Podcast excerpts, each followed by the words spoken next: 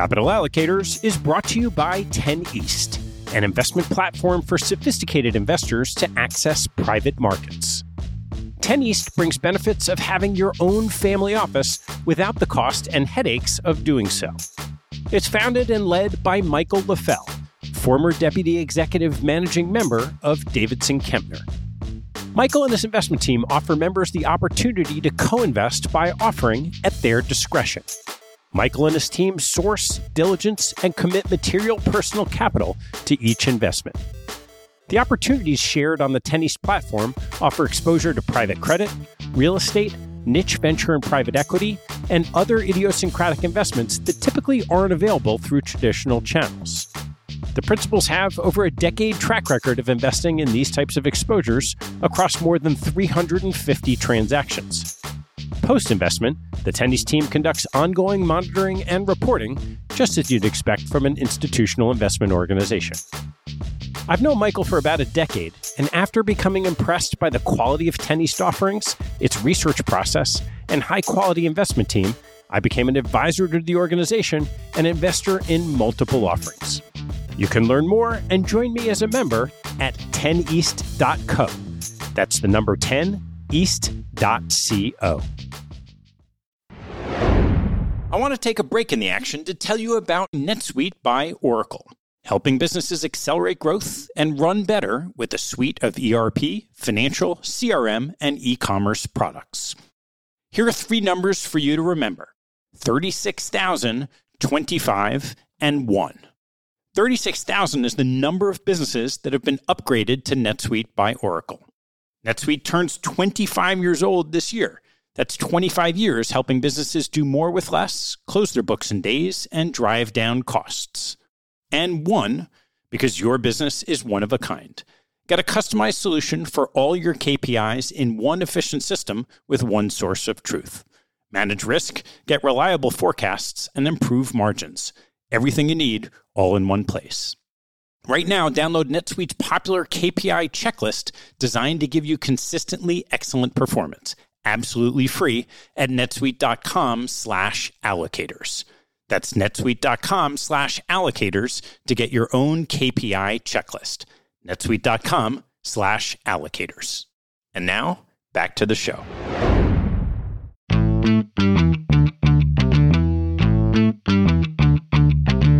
Hello, I'm Ted Seides, and this is Capital Allocators.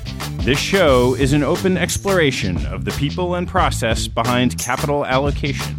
Through conversations with leaders in the money game, we learn how these holders of the keys to the kingdom allocate their time and their capital. You can keep up to date by visiting Capital Allocators Podcast dot com. Sometimes investing sounds deceptively simple. If you have a long-duration pool of capital, just buy core infrastructure assets with stable, predictable cash flows and earn the yield. My guest on today's show does just that. Ross Israel is the head of global infrastructure investments for Q I C, Queensland, Australia's eighty-two billion Aussie dollar, that's sixty-two billion U S dollar investment fund. The Queensland government formed Q I C in nineteen ninety-one to oversee its superannuation fund, and the business has since evolved into a global diversified alternative asset manager.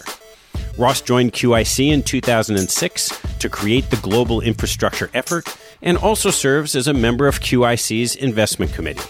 He has a quarter century's worth of experience in corporate finance and infrastructure funds management. Our conversation covers Q I C's structure, examples of long-duration assets in ports and waterways, crossing knowledge between private and public markets, managing external assets alongside a substantial internal pool, governance structure, compensation and incentives, navigating stakeholders, and opportunities and risks in the space. The subtle differences in constituents and objectives of sovereign wealth funds from other institutional pools come out in the implementation of Q I C's investing. It's a topic we'll continue to explore on future shows. Please enjoy my conversation with Ross Israel.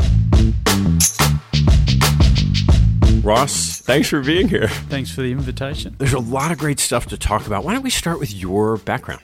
Sure. So I did commerce law at university. I left and went into tax, and I realised pretty early on that was not going to be the direction for me.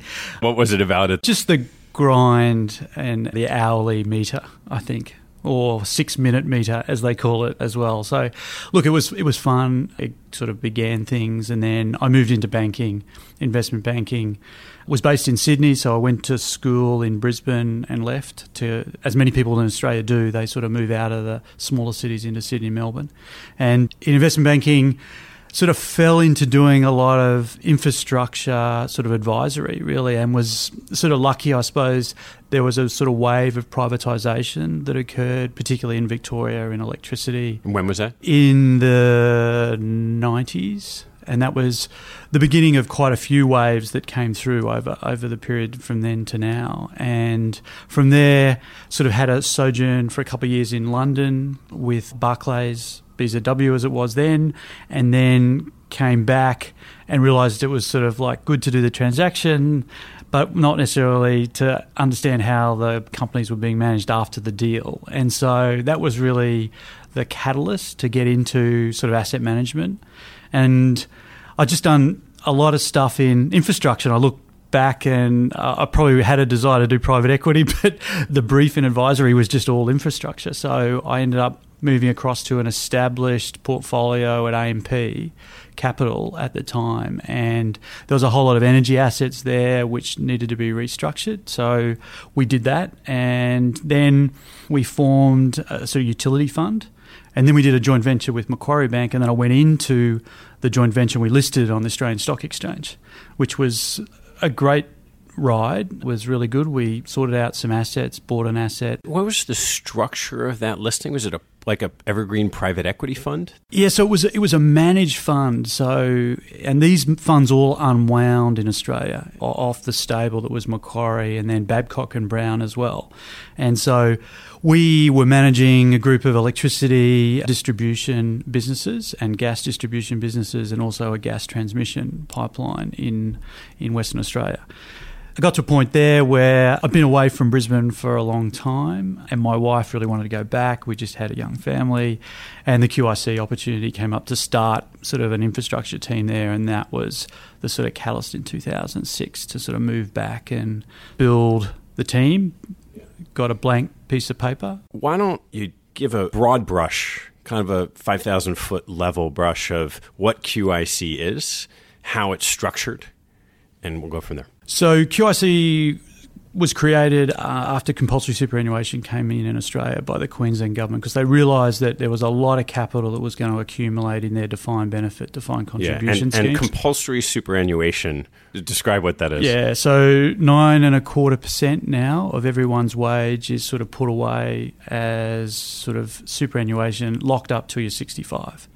And then the mandatory retirement manda- funds. Ma- yeah. Mandatory retirement fund. It's portable. So you and I can move that superannuation if we wanted to around different providers, except to some extent in the public sector funds. And the Queensland funds had that restriction, but part of the D C plans now had it removed. So that's created today the fourth largest savings pool in the world. So it's a significant aspect. And it, and it feeds in to why, you know, I think infrastructure investing has been well supported by that particular institutional group.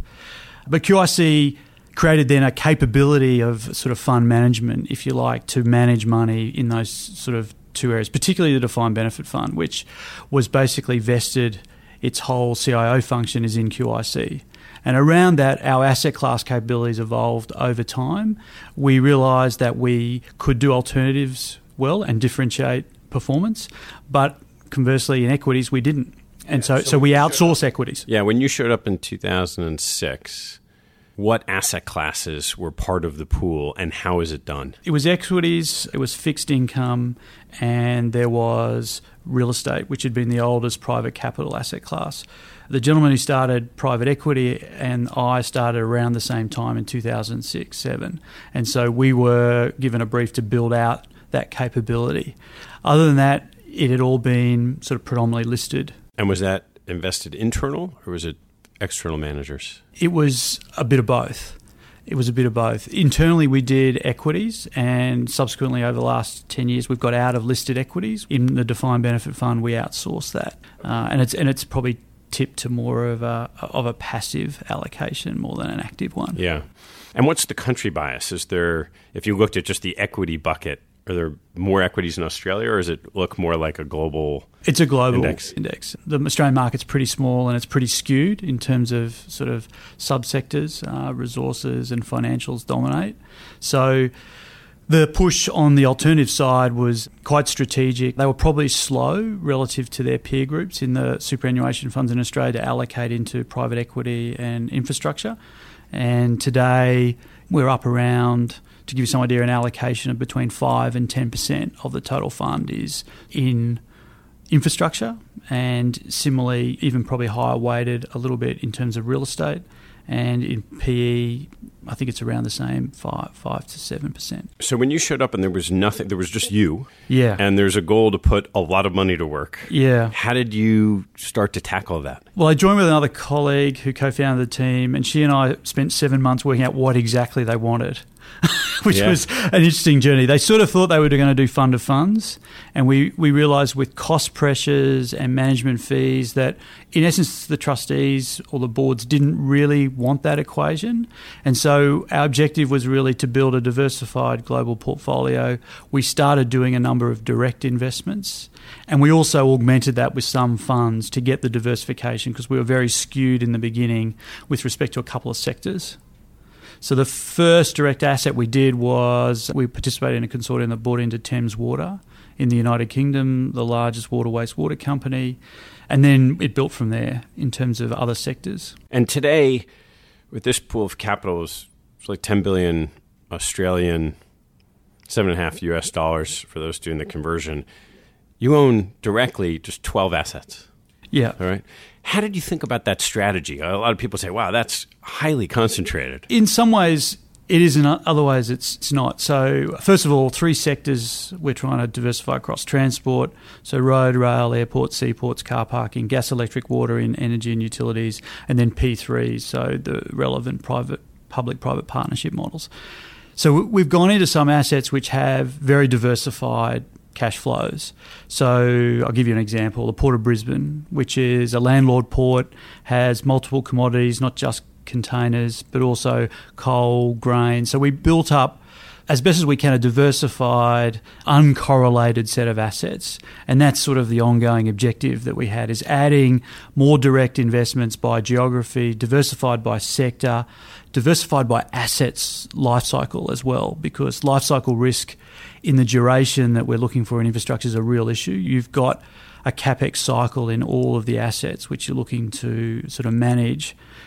The approach we had was a very buy and hold approach. From scratch, a zero weighting, they wanted to get to a certain level and obviously get that diversification over time. So let's just talk about one of these assets, the, the Port of Brisbane.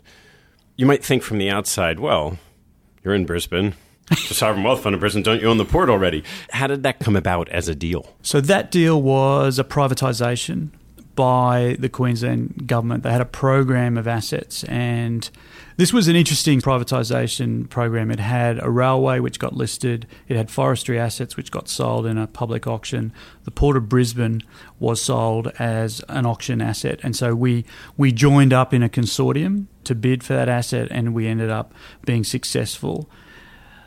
The last asset in that program is actually really quite interesting, because it was a toll road company which was not really in a shape to be sold.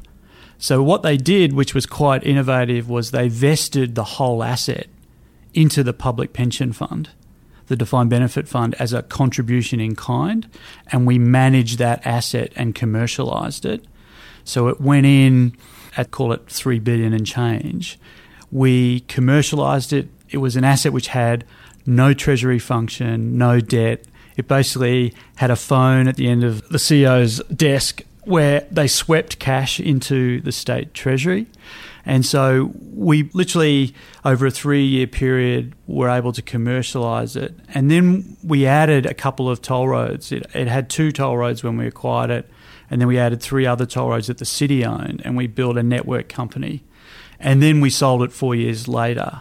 for about a two times money multiplier, which was a great deal for the defined benefit fund because it basically meant that it was fully funded.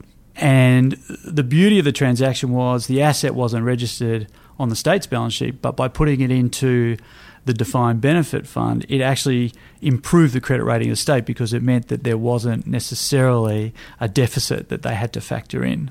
So that was quite an innovative recycling deal. How do you think about the ownership of assets for the long term as compared to almost like a private equity, like, okay, we're going to own the asset, fix it up, and then sell it? That example I gave on Queensland Motors was, was an exception. Most of the assets are really held for duration, and our challenge is getting alignment with management, having good governance in those assets particularly, and then over time driving value, whether it's through expansion of the asset, improved performance and operations of the asset.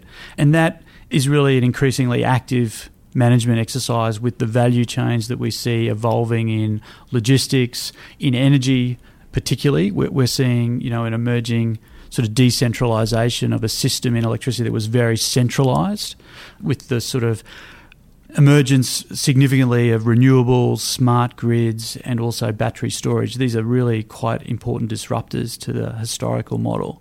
And so from that point of view, where we're always looking to sort of renew the management, because we had to sell Queensland Motorways because it was a concentration issue. But in the main, we are looking to sort of build out the assets for the, the pools of capital we, we manage. And that has become probably a more active exercise now than it was in the beginning. And is the intent to be a permanent owner of those assets? To be a permanent owner. And some of these assets are very scarce. They, they might not trade very often. And from that point of view, if you've got certain key assets, gateway airports, gateway ports, very strategic water assets, for instance, some of these things are quite scarce. And so the ongoing value of them in the portfolio is very well regarded by the trustees who are looking for capital preserving assets, long duration. I mean, that is that is what the asset class sort of is delivering into the superannuation and pension market that, that we observe. So the Brisbane asset is local, the Thames Water assets in the U K. Do you decidedly try to invest more locally? We don't have that as an imperative, but the underlying liability profile of the fund, particularly the defined benefit fund, is a C P I plus sort of liability that's growing. And so if we can get a C P I plus linked cash flow in Queensland, then we're directly offsetting for that particular pool of capital, you know, the liability with a great asset. Elsewhere, where we're managing capital outside of sources based in Queensland, they're looking for diversified, stable, predictable cash flows, and they like the inflation hedge. So we work to find that in particular assets. Now, not all infrastructure assets have that in the revenue line or in a contracted asset, but that's what we, we look to endeavour to provide, is a, a diversified set of those cash flows, particularly across the sectors and across the geographies. And within the, so the twelve assets that you own, how many of them are in, say, Australia versus outside? If we exclude New Zealand, which often people do in the in the realm of Australasia, you know, the majority of the assets are in Australia. Yeah. So we've got um, two or three assets here in North America. We've got the Thames asset in, in the U K. What's been the most challenging deal that you've done? The most challenging deal was we bought into a Spanish ports concessionaire company with a family. And um, take me through it. That was uh, sort of lessons learnt. You know, we probably got the thesis right just before the G F C that, you know, there was going to be an opportunity, particularly in emerging markets, to add port concessions. And they did come up. Unfortunately, what happened was the family didn't have the capital to ride that opportunity set with us, and basically they didn't want to get diluted. So we got squeezed in not really growing the base of the business in the way we wanted to. Spain got thumped in the G F C, as you would know. And so, but does that affect, I guess it affects volume of traffic? Oh yeah, it did. The economic activity. And it yeah. was actually, it was actually really interesting. We went back and looked at, you know, that profile of traffic, and it fell off about three to four months before the G F C. It actually fell off a cliff. And it's sort of one of those things that within our wider Q I C business we're becoming more aware of is that private assets can give great insight into some of that primary data that doesn't always get into the mindset of markets as quickly as you might think.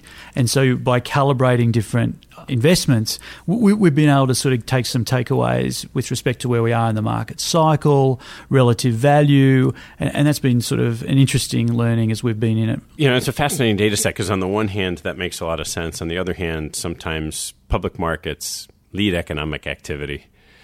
So how did you take what you're learning and try to figure out how you can develop lessons across the asset classes? So we have an exchange where we bring all the asset classes together and there is uh, an opportunity for people to sort of question.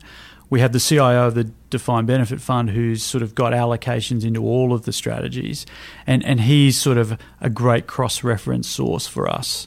And so with his mindset, with his sort of investment objectives, I think we challenge internally quite well with a very close client, which is really very valuable. And then we're able to leverage that with other external money we manage, I suppose, and, and get their perspectives as well. So from that point of view, it's interesting. Private equity, real estate and infrastructure, those three have really worked in different paths and different cycles.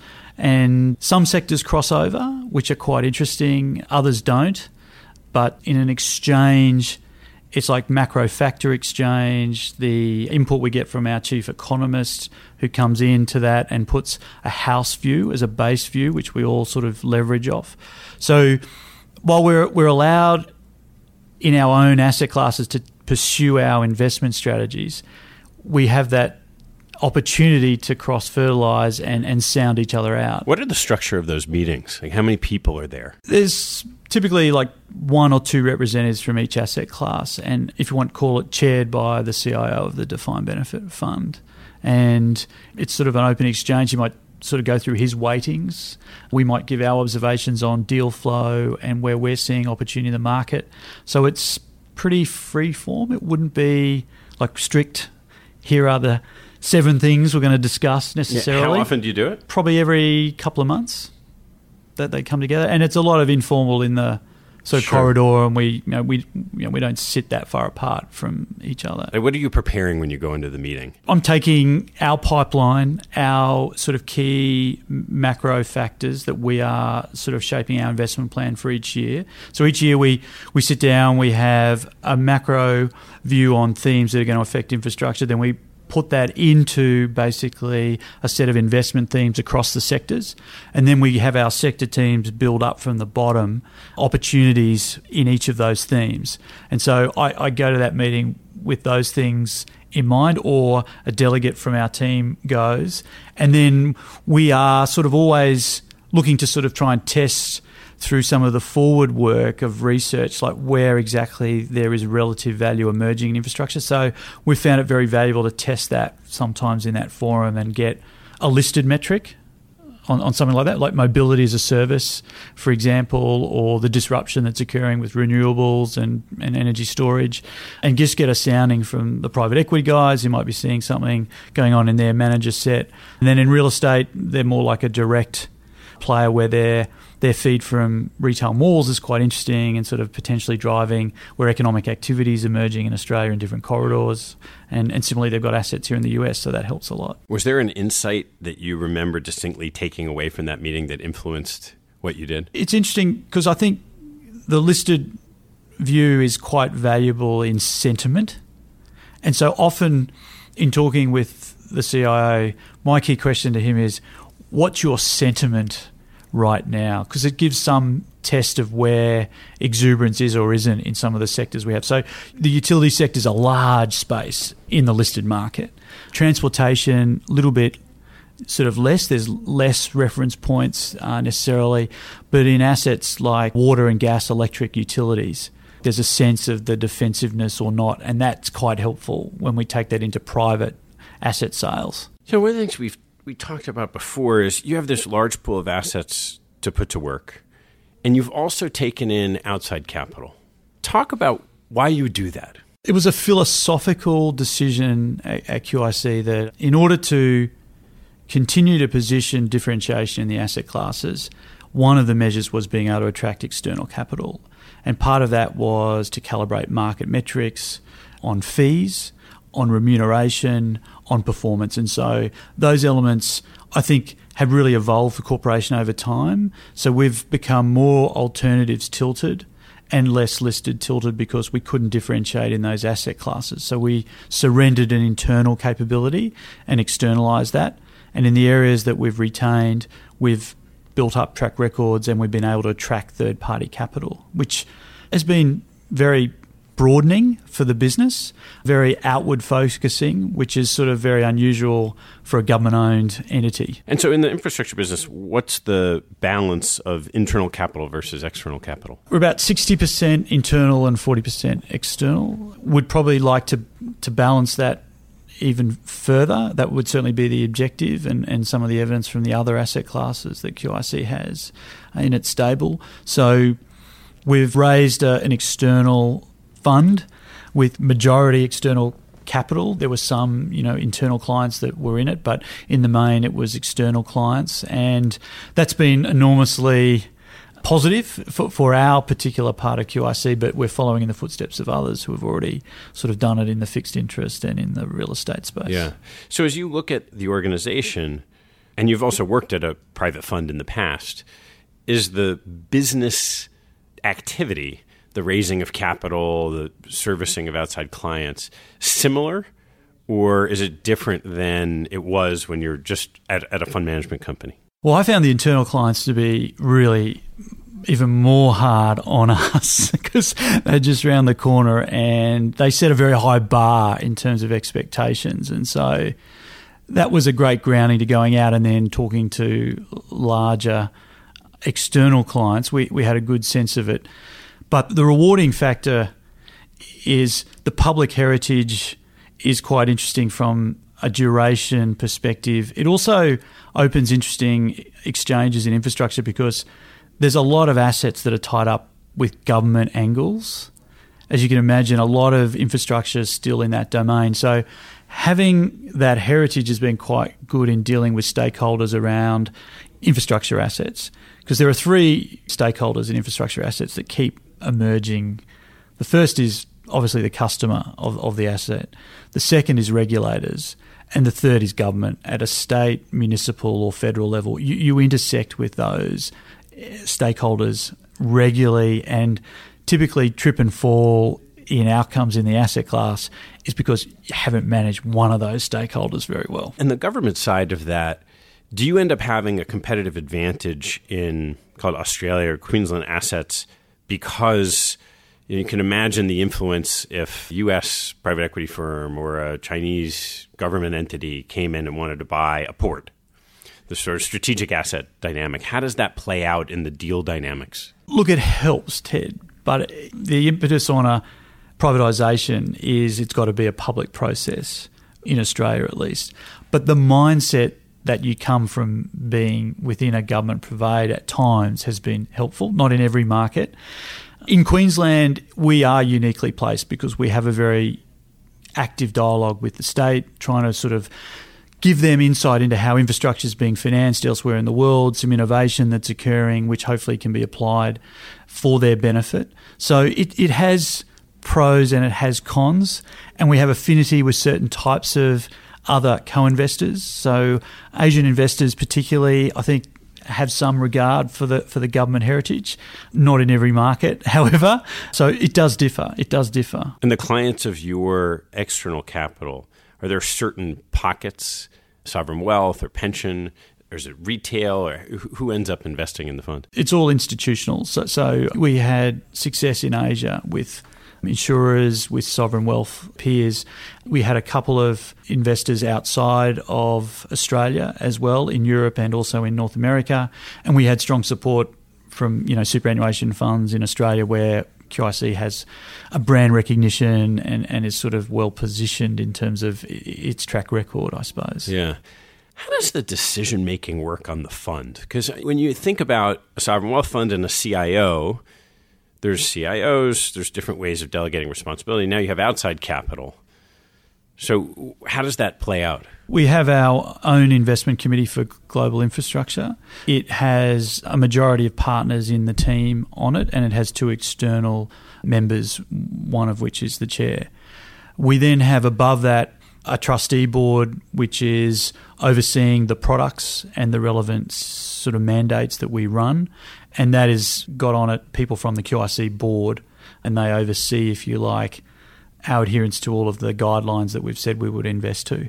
So it's it is very empowering to, to the investment teams.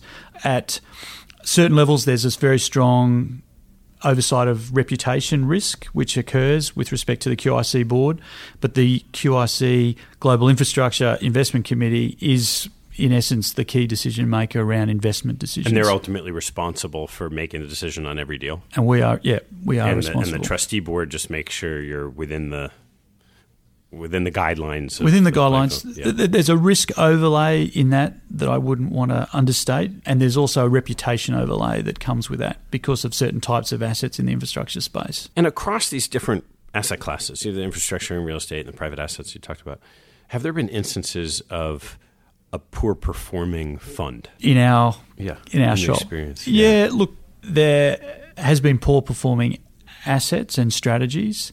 We have had to make the hard choice over time of not continuing certain types of asset classes, and and in that we've come back to a sort of core group. So that is real estate, private equity, infrastructure. We've got a global liquid strategies area, which is really the listed side of the business. And then we've got what we call our managed fund area, which is really where the D B fund sits with the C I O. So what was in that mix that's no longer?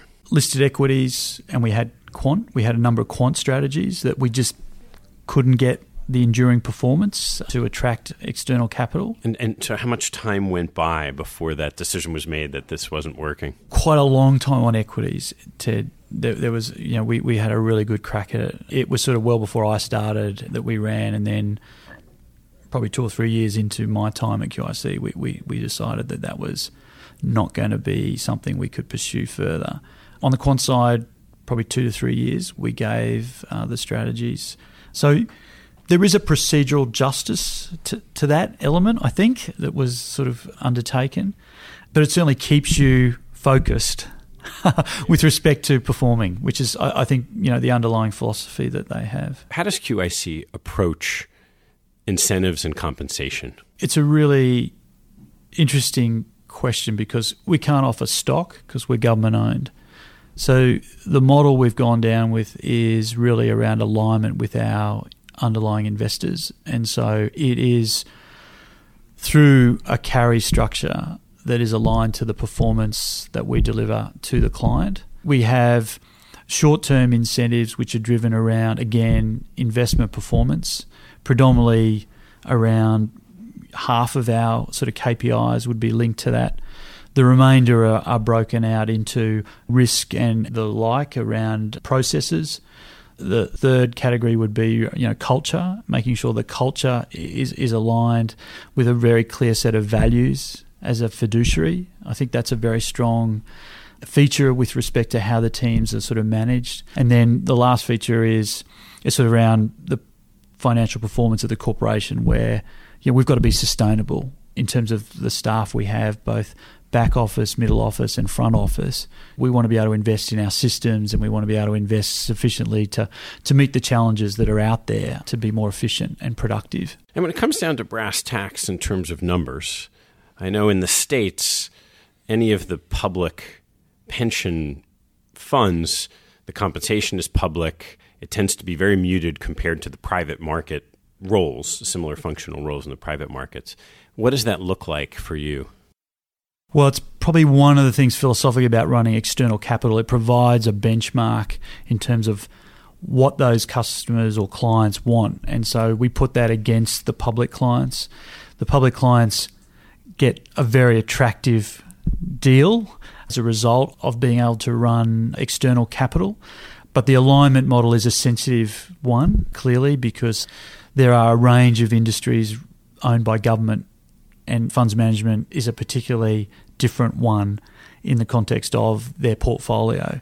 And so it must be coming back to adding value to the asset liability mix we're, we're managing on their behalf, adding value into the state in terms of economic activity, investing in businesses, in infrastructure and other asset classes we run, and then being a source of counsel, advice if required, to provide wider perspective on what's going on in some of the areas elsewhere in the world, which would be of interest and relevance to the government in the state of Queensland. And the K P Is, other than performance, what are the key metrics you look at for your team? So on, on the origination side, we're really driving how many things that we got in the pipeline. So it's not about conversion of X to Y. It's actually about getting to a certain level or a number of deals that we're putting into our pipeline, and having that origination as wide as possible within the context of what we've agreed are the relevant themes in a given year that we want to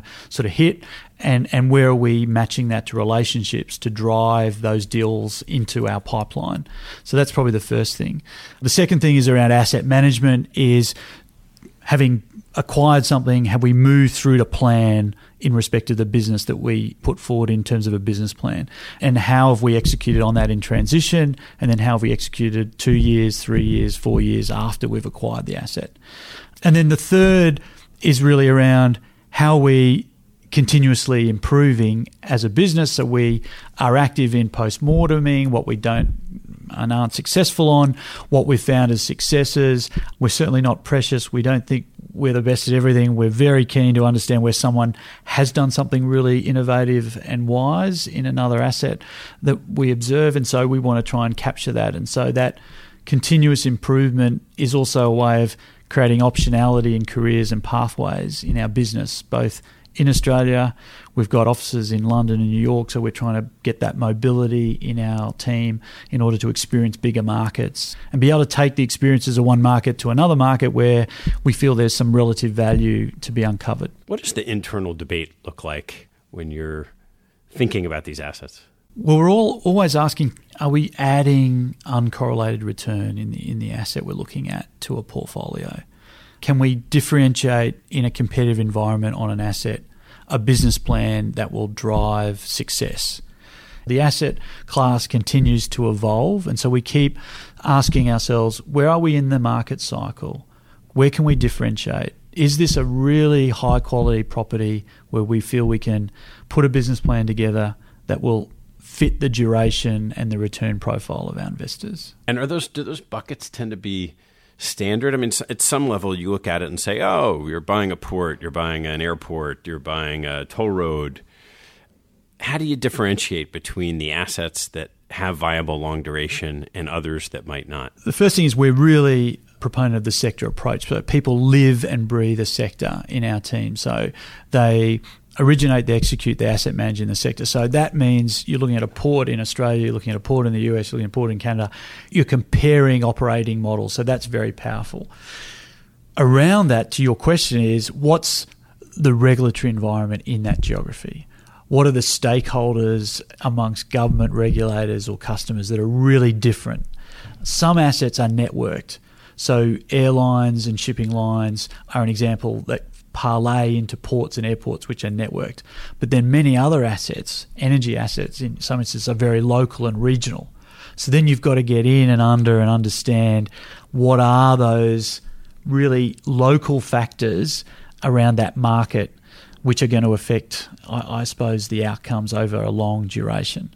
And then as you cross geography, you've got foreign exchange, you've got political risk as well, which comes into play depending on emerging markets, developed markets, O E C D versus other constructs of regions around the world. If you take a step back to Q I C and the other superannuation funds, how do you think about the influence that these large pools of capital have in the way they're pursuing investments? They're very meaningful pools, and, and in Australia, a lot of that capital has found its way into infrastructure positively in large assets. And the airport sector, by way of example, which was privatised in the late nineties, early two thousands, has really been owned largely institutionally by superannuation funds. They have invested in those assets. You may or may not have had any insight into travelling to an Australian airport. It's a reasonably good experience on a global basis compared to the New York airports. Maybe not, not, not, not, not, not, not, not casting aspersions on on anything, but uh, the investments have been made, and, and the service levels have been very high, the returns. It's been a virtuous circle in the sense that the assets have improved, that capital has been sourced locally, and so therefore members in those funds have actually shared in good returns as well as getting the utility of the asset. And so from that point of view, there's been a strong level of support in our asset class particularly, and from a wider sense, I suppose the pressure to invest at home has been has been high and fairly constant at times, and there's always been an effort to try and bring capital into the infrastructure asset class. There's a diversification imperative, though, that has to be done as a fiduciary, which continues to drive Australian capital offshore in terms of some of these sort of unlisted asset classes, private equity, real estate and, and infrastructure. How do you think about your objectives?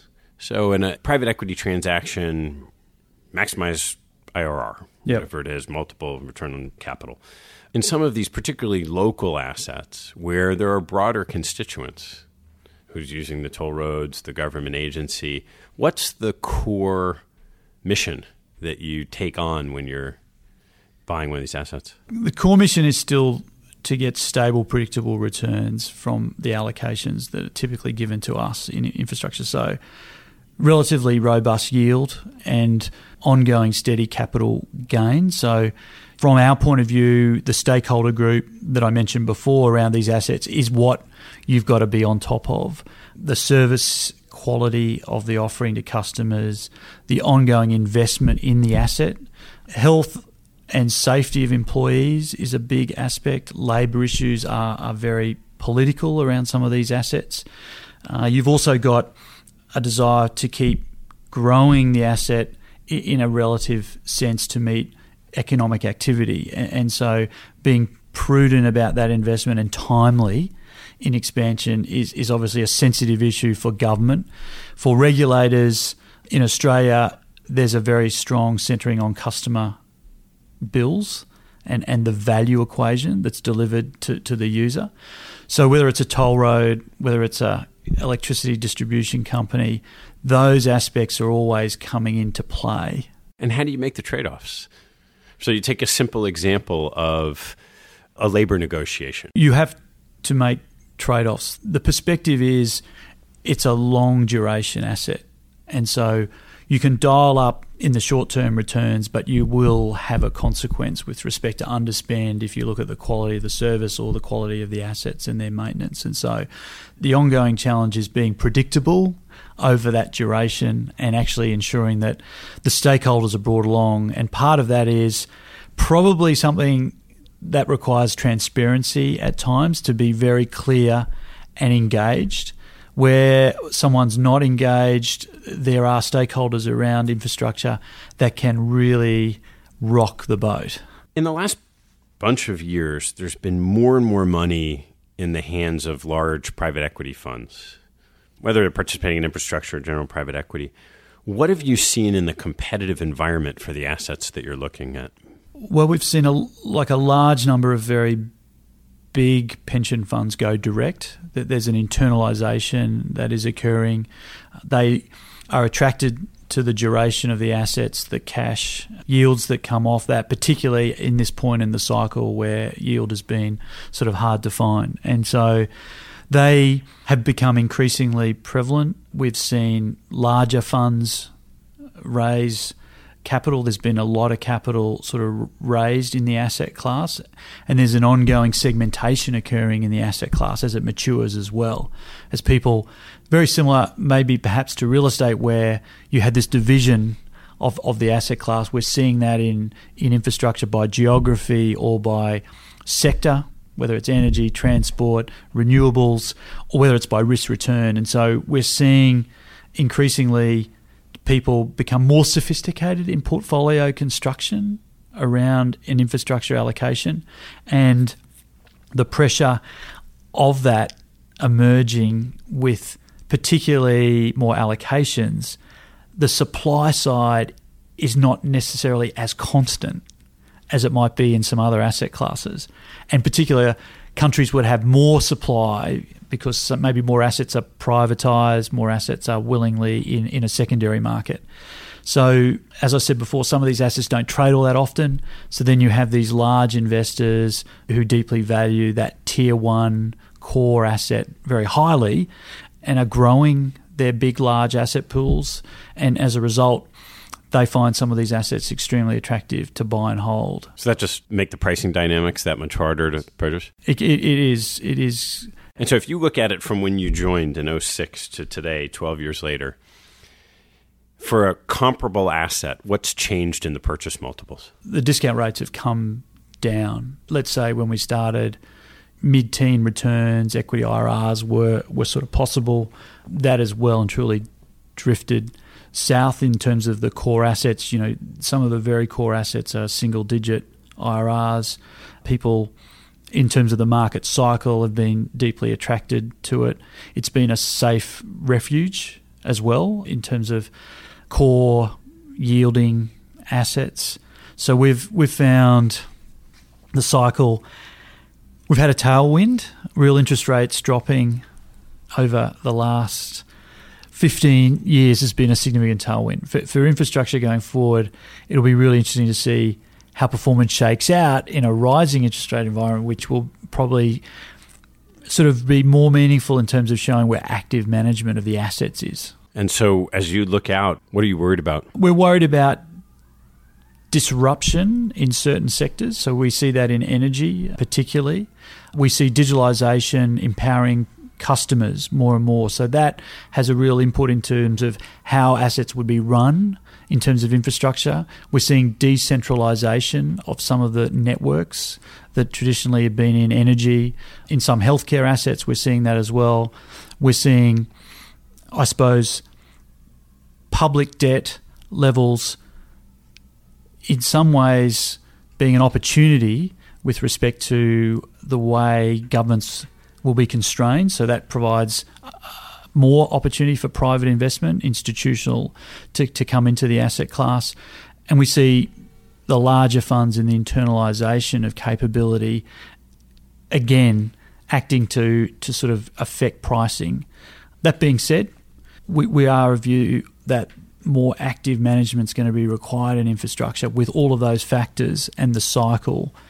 We're in the latter stage of a cycle, and going forward, to differentiate, we really think these businesses are not set and forget. A lot of people like the stable, predictable nature of them, but in essence, they are operating businesses. So there are ongoing matters to deal with if you're going to have hold them for the duration that a lot of these investors want to. So let's touch on each of those. Let's start with energy and disruption of energy renewables. What attracts you today? Distributed energy, this convergence of renewables and, and battery storage is going to be a really big change. We, if I can summarise the opportunity, we've seen Uber where there's been excess capacity in the car fleet. The one place in infrastructure where there's massive excess capacity is in electricity because we've built a grid for the peak.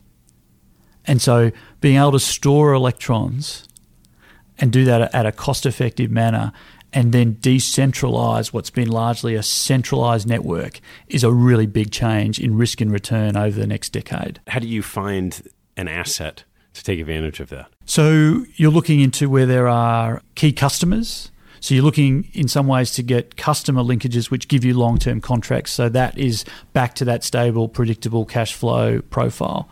Uh, we see sort of increasing risk in regulated poles and wires where there's going to be a change in the pricing because in some ways it was a one-way price. Going forward, electricity might flow back from the customer into the grid. And so the relevant volumes across poles and wires may alter. And so from that point of view, we've got to be looking at assets that if they are incumbent are going to be actively managed to meet that challenge. And how about public debt? It's a subject that comes up quite a bit. So we see that as, as positive for private infrastructure investment, because the ageing demographics, uh, I think, are going to affect a couple of things. Deaccumulation of savings pools with respect to the baby boom generation, promote the type of asset class we're in in terms of infrastructure, where yield and stable, predictable returns is, is going to be an attractor. We then also see significantly increasing healthcare costs adding to that public debt, and therefore creating opportunity for private investment in infrastructure to go alongside government. And so increasingly we see government embracing public-private partnerships to work with um, investors, institutionally or strategic players, to augment existing infrastructure. So that's an important aspect. The other aspect is whether in fact that will be a catalyst for what we've seen in Australia, which is this recycling of government assets. And whether, in fact, large public debt elsewhere around the world will actually invigorate governments to actually recycle infrastructure assets and pay down that debt and use it to potentially reinvest in new infrastructure in time. But the nature of that public debt, I think, is probably a positive, because government has been the largest funder of infrastructure historically. All right, Ross, let's turn to some closing questions. What was your favourite sports moment? My favourite sports moment would be an Australian rules grand final, where I followed Carlton as a kid, and I went with my father to a grand final in nineteen eighty-one, and they were down deep in the third quarter, four quarters in an Australian rules football game, and they came back and won, and I I've been a lifelong fan. How old were you at the time, then? I was thirteen, yeah. And unfortunately, if we look at them now, they're in the cellar. So we've got to hang on and hope they, they sort of rise back up. And how about yourself as a participant? Look, I played rugby at university. I was fortunate. There was a great number of players at the club I played. A lot of them were sort of international. They played for Australia and the Wallabies. They didn't often play for club, so when they did come back, every now and again, there were some pretty fun games. I remember playing with Michael Line, who was the five eight for the Australian Wallabies at the time, and great day. It's sort of one of those things where you're looking, you're playing, but you're really looking, having sort of an out-of-body experience. We had a big day. We we won pretty handsomely, and I'll never forget. He just said, don't worry about one thing. He says, just, I was a halfback passing to him. He said, just make sure you, you deliver the ball with the laces up, which is a bit scary when you think about it. What teaching from your parents has most stayed with you? I would summarize it as the golden rule. Like, the way they would frame it would be, in terms of others, uh, look at them only as as you would want to be treated. What information do you read that you get a lot out of that other people might not have exposure to? I found Flipboard to be quite an interesting sort of app where you can get a lot of information, you can craft it yourself. The second has been trying to understand more mental models of how some of the things in infrastructure are changing. And my second son is doing science, which is like a completely foreign place. So I've discovered Coursera, which is like a, a website where you can sort of go back to school sort of thing and, and, and learn about these things from first principles, which I found to be really interesting. Yeah, yeah, that's great. What difficult decision have you had to make that you feel great about today?